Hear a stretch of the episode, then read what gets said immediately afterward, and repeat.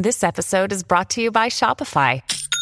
Forget the frustration of picking commerce platforms when you switch your business to Shopify, the global commerce platform that supercharges your selling wherever you sell. With Shopify, you'll harness the same intuitive features, trusted apps, and powerful analytics used by the world's leading brands. Sign up today for your $1 per month trial period at shopify.com slash tech, all lowercase. That's shopify.com slash tech. Welcome to Open Source News. I am your brother. My name is James, aka BCP, Black Sort of Patriot. Big hug to all of y'all. Let's start off with some news. I'm going to name this episode Meanwhile.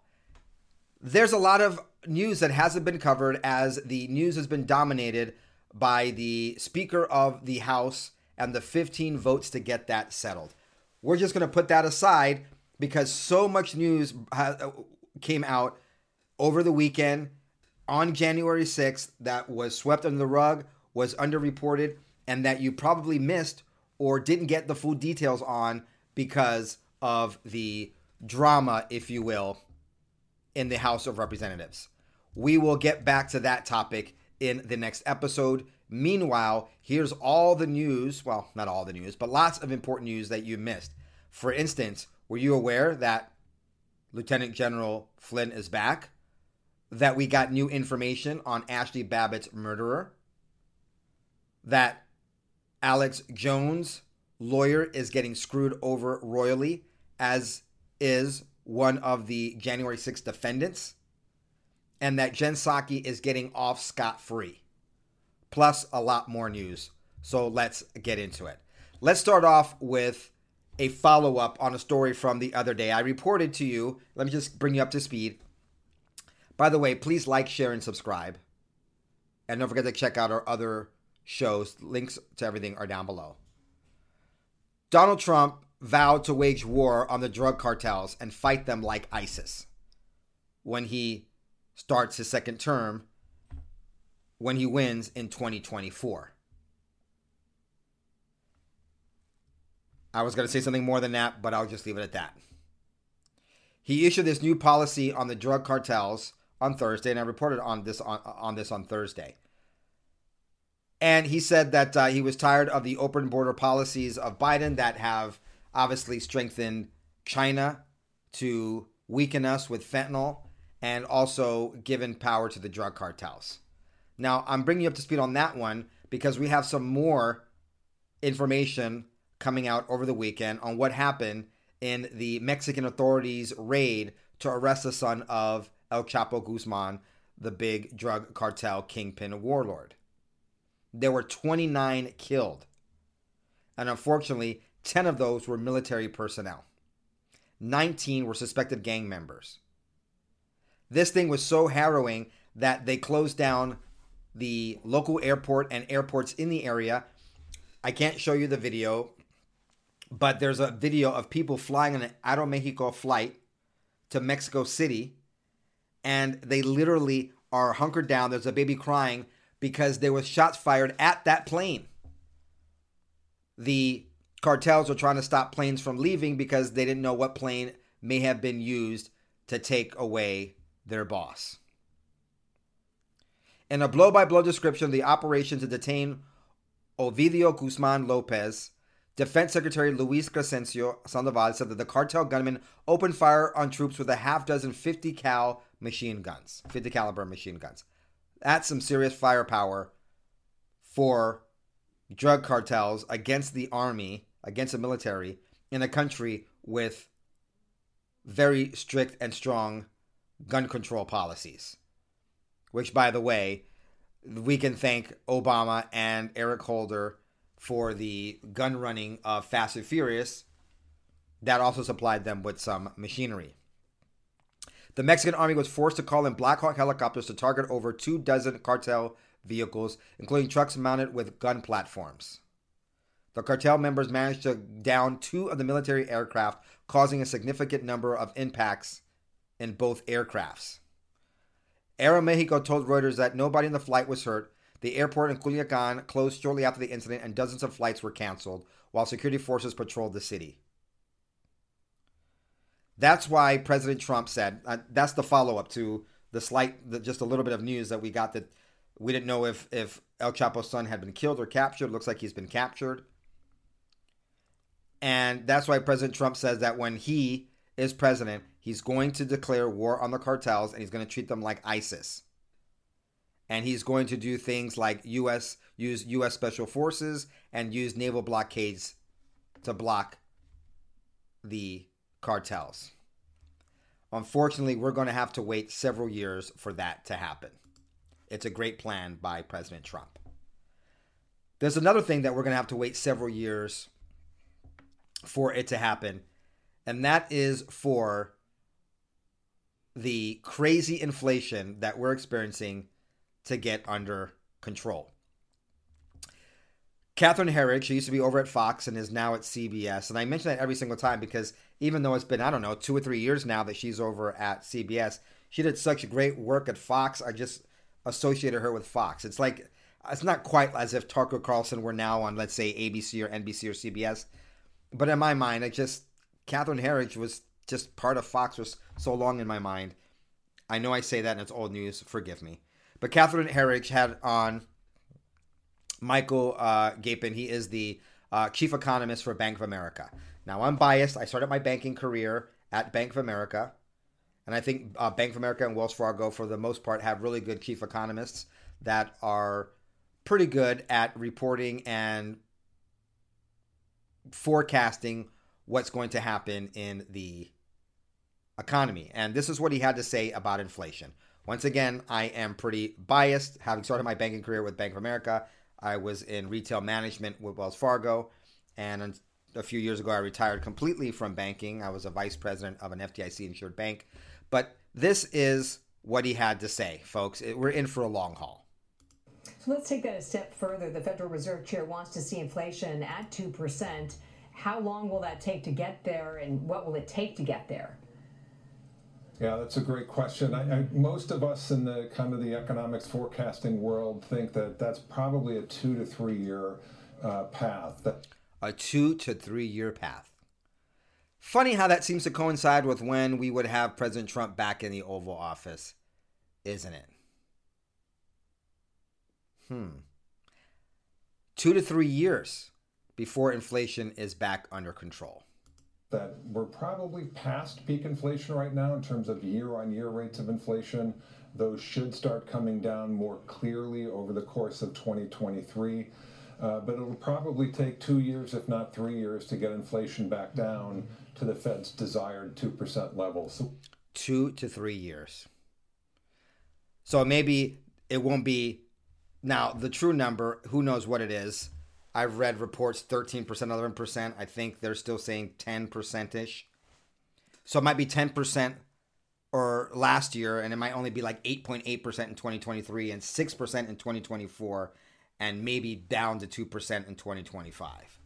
By that time, how many people will have lost their homes, have their cars repossessed, or have to get three to four families together living in one place because the astronomical cost of fuel, energy, and housing.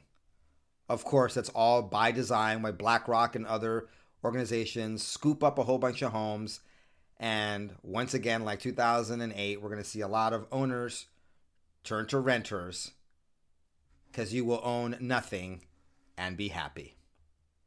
Here's some good news, though as far as the power of indoctrination, it's getting somewhat diminished.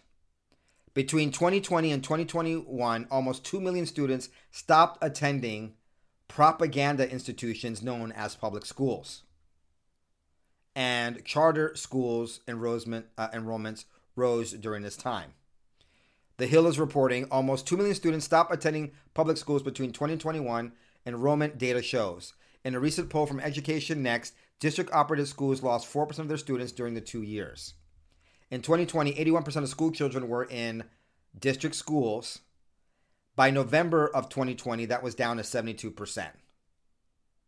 And this is actually causing some school districts to shut down their schools. This is great, folks. this is great that the indoctrination institutions known as public schools are losing their grasp on American children of which we have less children American born children even going to school because, you know, people are not having children. Or, oops, I'm inconvenienced by a life force. I'll just terminate it in my womb because heaven forbid that I would take care of a child I created. I need to worry about my career. Public schools in the U.S. have lost almost 2 million students since the start of the pandemic, prompting school districts across the country to actually close buildings because they don't have enough pupils to keep them open or funding to do so.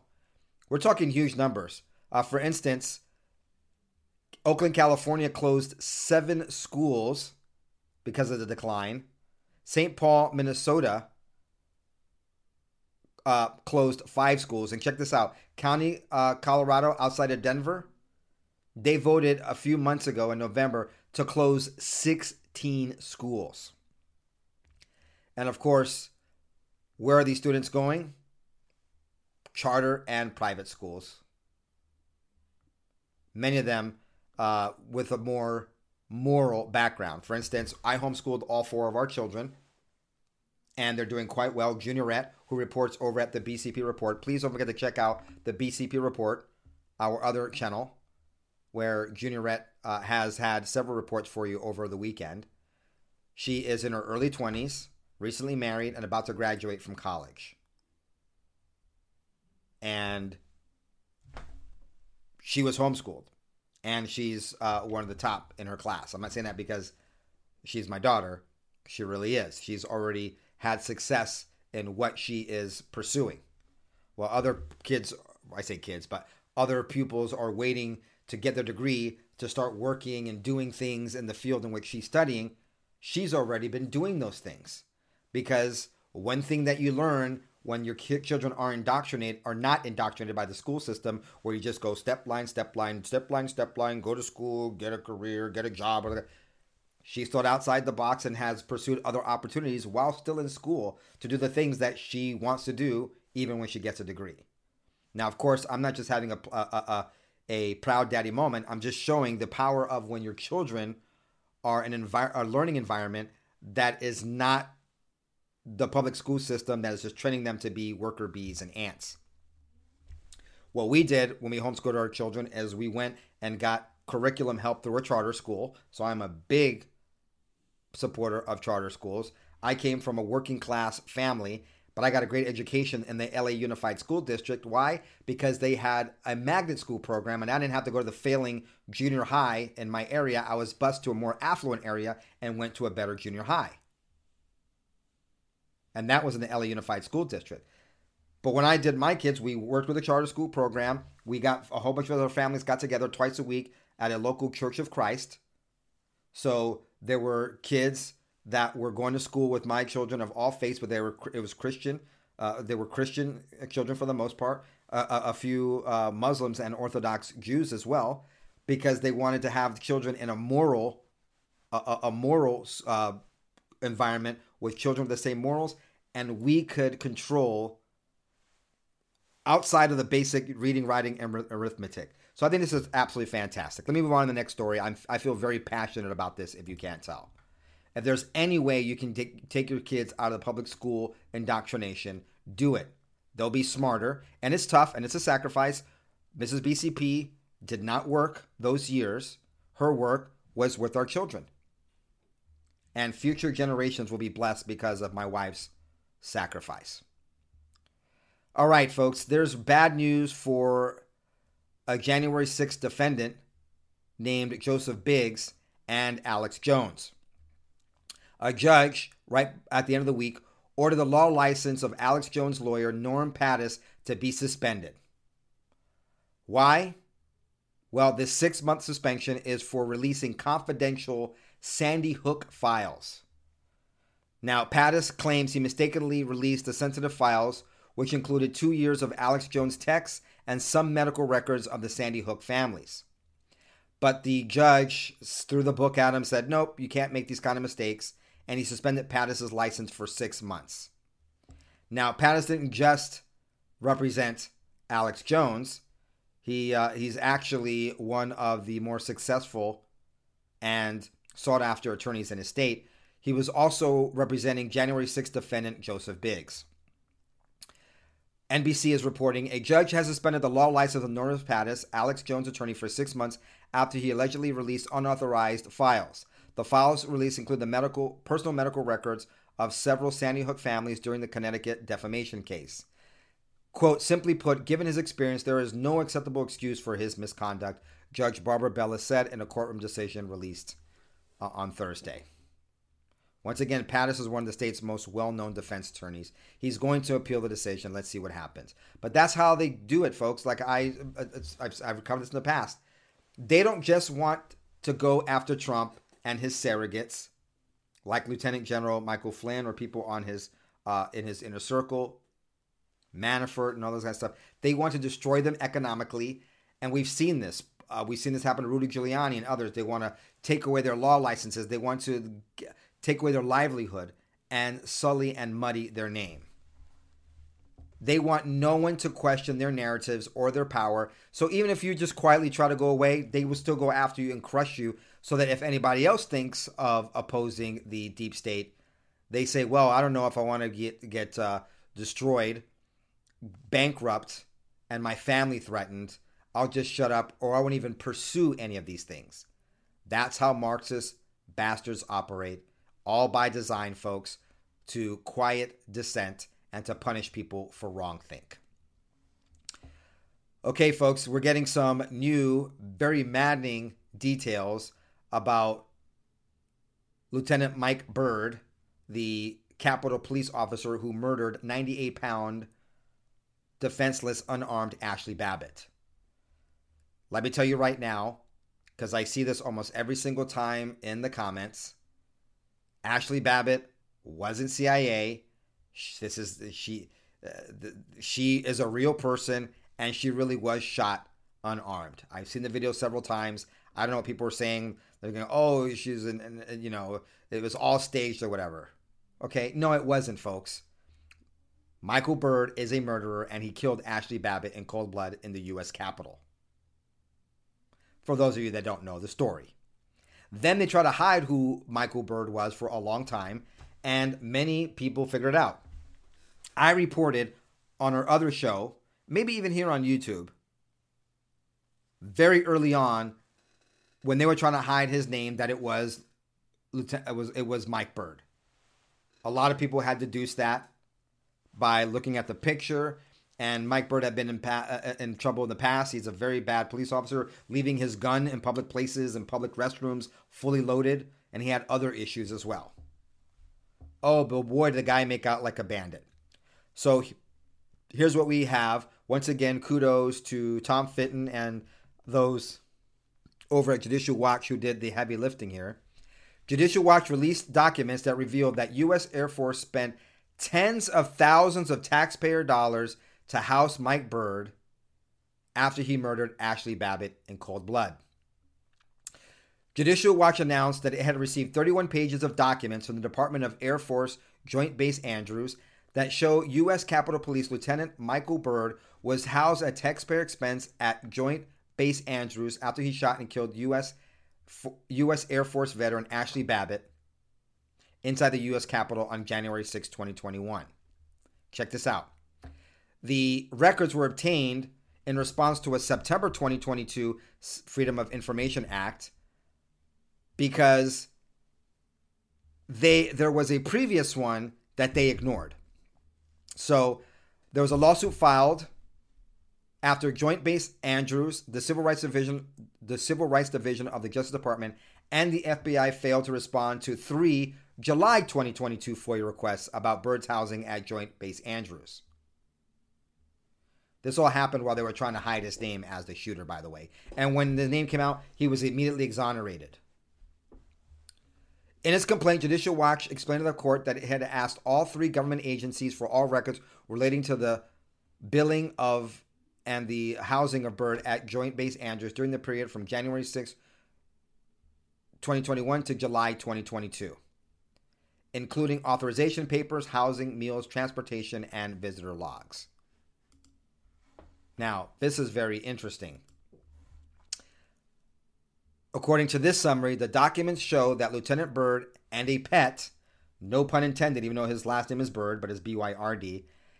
Lieutenant Byrd and a pet stayed at a distinguished visitor suite at the Presidential Inn, which is part of the Air Force Inns, under a Capitol Police Presidential Inn reservation for the period of July 8th, 2021, all the way through January 28th, 2022. Over six months, he got special housing for being a murderer, protecting him, getting him out of the public eye,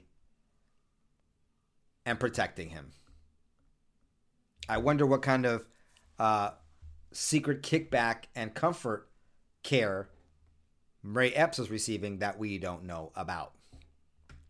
All right, folks, we also have these uh, newly discovered emails in Missouri and Louisiana. This has to do with the government lawsuit that was filed by Louisiana Attorney General Jeff Landry back in May of 2022 and former Missouri Attorney General Eric Schmitt. I say former because now he's a senator. They filed a lawsuit alleging that the President of the United States and senior officials in the Biden administration violated the First Amendment by directing social media companies to censor viewpoints that conflicted with the government's messaging on the virus and other topics that were big topics in 2020. Let's say November 2020 and beyond. Okay, so Dr. Fauci, Nina Jankowicz, Vivek Murthy, and Karine Jean Pierre were served subpoenas along with other Biden officials. Also, the five social media giants, as well as the CDC and other medical agencies within the United States. Now, this is what we found.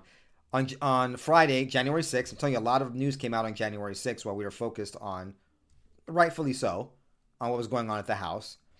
Louisiana Attorney General Landry released communication between Joe Biden's Director of Digital Strategy, Joe Flaherty, and in this, we can see that they were pressuring Facebook to censor Tucker Carlson on Fox News. And then there's a second email in which they contact Facebook. And I would like to, I, I, I, the first take I did of this episode, I actually read the letter and I go, I probably shouldn't read the letter because there's some trigger words in there that this platform doesn't like.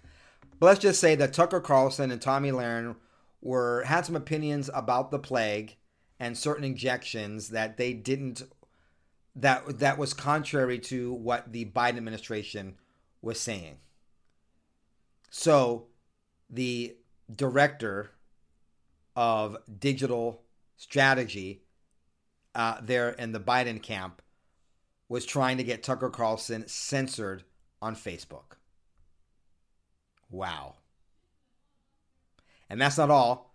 Jeffrey, Jeff Landry also released a Facebook document that was eh, that document tells the White House how they can censor Robert Kennedy Jr.'s Children's Health Defense Fund. Like I told you, they just they don't go after you; they go after your family and your livelihood. When you piss the deep state off, they go for broke. They want to destroy you and send a message to anybody else that's even think of stepping up. This also leads us into what happened with Jen Psaki. Let me give you the short version. Jen Psaki was not only deposed, she was supposed uh, uh, she got a subpoena. She was supposed to give a deposition. Well, why why is Jen Psaki's deposition very important? Because she was a public face of the Biden administration, and she was out there daily giving information or the narrative. Some would call it what some would call it misinformation or disinformation, but she was giving information about the virus, its alleged cure, and what the official narrative is of the deep state regarding the plague. And she was very vocal in that social media should be curbing opinions that were contrary to what the Biden regime people wanted what the what the Biden regime wanted people to hear and follow. The suit alleges a massive coordinated effort by the permanent administrative state to work with big tech to censor and manipulate Americans from average citizens to news outlets on issues including the Hunter Biden laptop from hell, what happened a couple years ago, origins of the virus, and all the skepticism that has to do with that issue and the issue of the injections. as press secretary Psaki spread daily this information. And what happened was they were trying the, the federal district court said that she had to be deposed. So this prompted her lawyers to petition a small panel of judges on the Fifth Circuit Court of Appeals, asking them to block the deposition. The the judges originally said, "Look, we're not going to block the deposition, but we're going to ask the trial courts to find another way to get Jen Psaki's information without deposing her." So kudos to the uh, to the courts there in this was uh, the courts of Louisiana, the federal district court. That's a trial level court in Louisiana. They said nope, she's got to be deposed. So what happened is the same panel of Fifth Circuit judges, which included Stephen Higginson, appointed by Obama, Edith Clement, appointed by George H.W. Bush, and Leslie Southwick, appointed by George W. Bush, you know, deep state controlled judges, formally blocked Jen Psaki's deposition the second time around. But here's the here's the kicker. They use a procedural move that prevents the matter to going to the full Fifth Court Circuit of Appeals. If you recall, we looked at one of these cases last year in which they went originally to the to the three judge panel. The three judge panel uh, ruled something, and then they were able to appeal it to the entire Fifth Circuit Court of Appeals. Where well, what they did here is they blocked Jen Psaki from having to have you know be deposed and give a deposition, but then they used this procedural move so that this can't even be appealed to be heard by the full circuit court of appeals. I'm not a lawyer, I don't know how they do it, but I do know this. This is yet another example of the two tier justice system in the United States of America. It was a corrupt, bogus order that protects the Biden regime. Speaking of the uh, Biden uh, regime, there are several reports, uh, including at Breitbart and The Hill, that says that Joe Biden is getting close to announcing his intentions to run for reelection. It may be happening following his current family vacation. It could be maybe in or around the time of the State of the Union address in February, or it might be as late as April. But there seems to be a lot of inside buzz, two different news outlets, that in fact Joe Biden is nearing his 2024 campaign announcement. Oh joy. I'm sure you're all thrilled, all 82 million of you. Now, Joe Biden should be impeached, in my opinion, and so should Alejandro Mayorkas, his Secretary of DHS. I just want to read you two, uh, the, the first paragraph of this report. So on Friday, Alejandro Mayorkas, the DHS secretary, was on Morning Edition over on NPR. That's the, that's the setting the stage. Listen to this ridiculousness. He states that he believes that changes in the Biden administration policies will start to turn more people away at the border because of the additional Title VIII authority, will decrease the flow of people at the U.S. Mexico border, help cut smuggling networks out of the process of migration, and disincentivize people from taking the dangerous journey to the border. So, in a low key way, he's actually admitting that they are incentivizing people to come to the U.S. border. But here's the kicker. This is all I tell you all of that to tell you this. He stated the he stated Mayorkas did that the plan had been in the works since September of 2021. All smoke and mirrors, folks. Yeah, uh, a year and a half uh, October, November, December. Okay, a year and a quarter to implement that plan. We've been working on it since September of 2021, Mayorkas said. What malarkey. They ain't working on Jack. They've been working on the destruction of America, that's for sure. By the way, because of this weak uh, Biden regime, who is very friendly and controlled by China. It's not just the U.S. who is facing more threats from our common enemies, foes, and opponents, if you will. But check this out a Chinese geolocating tracking device was discovered in a British government car.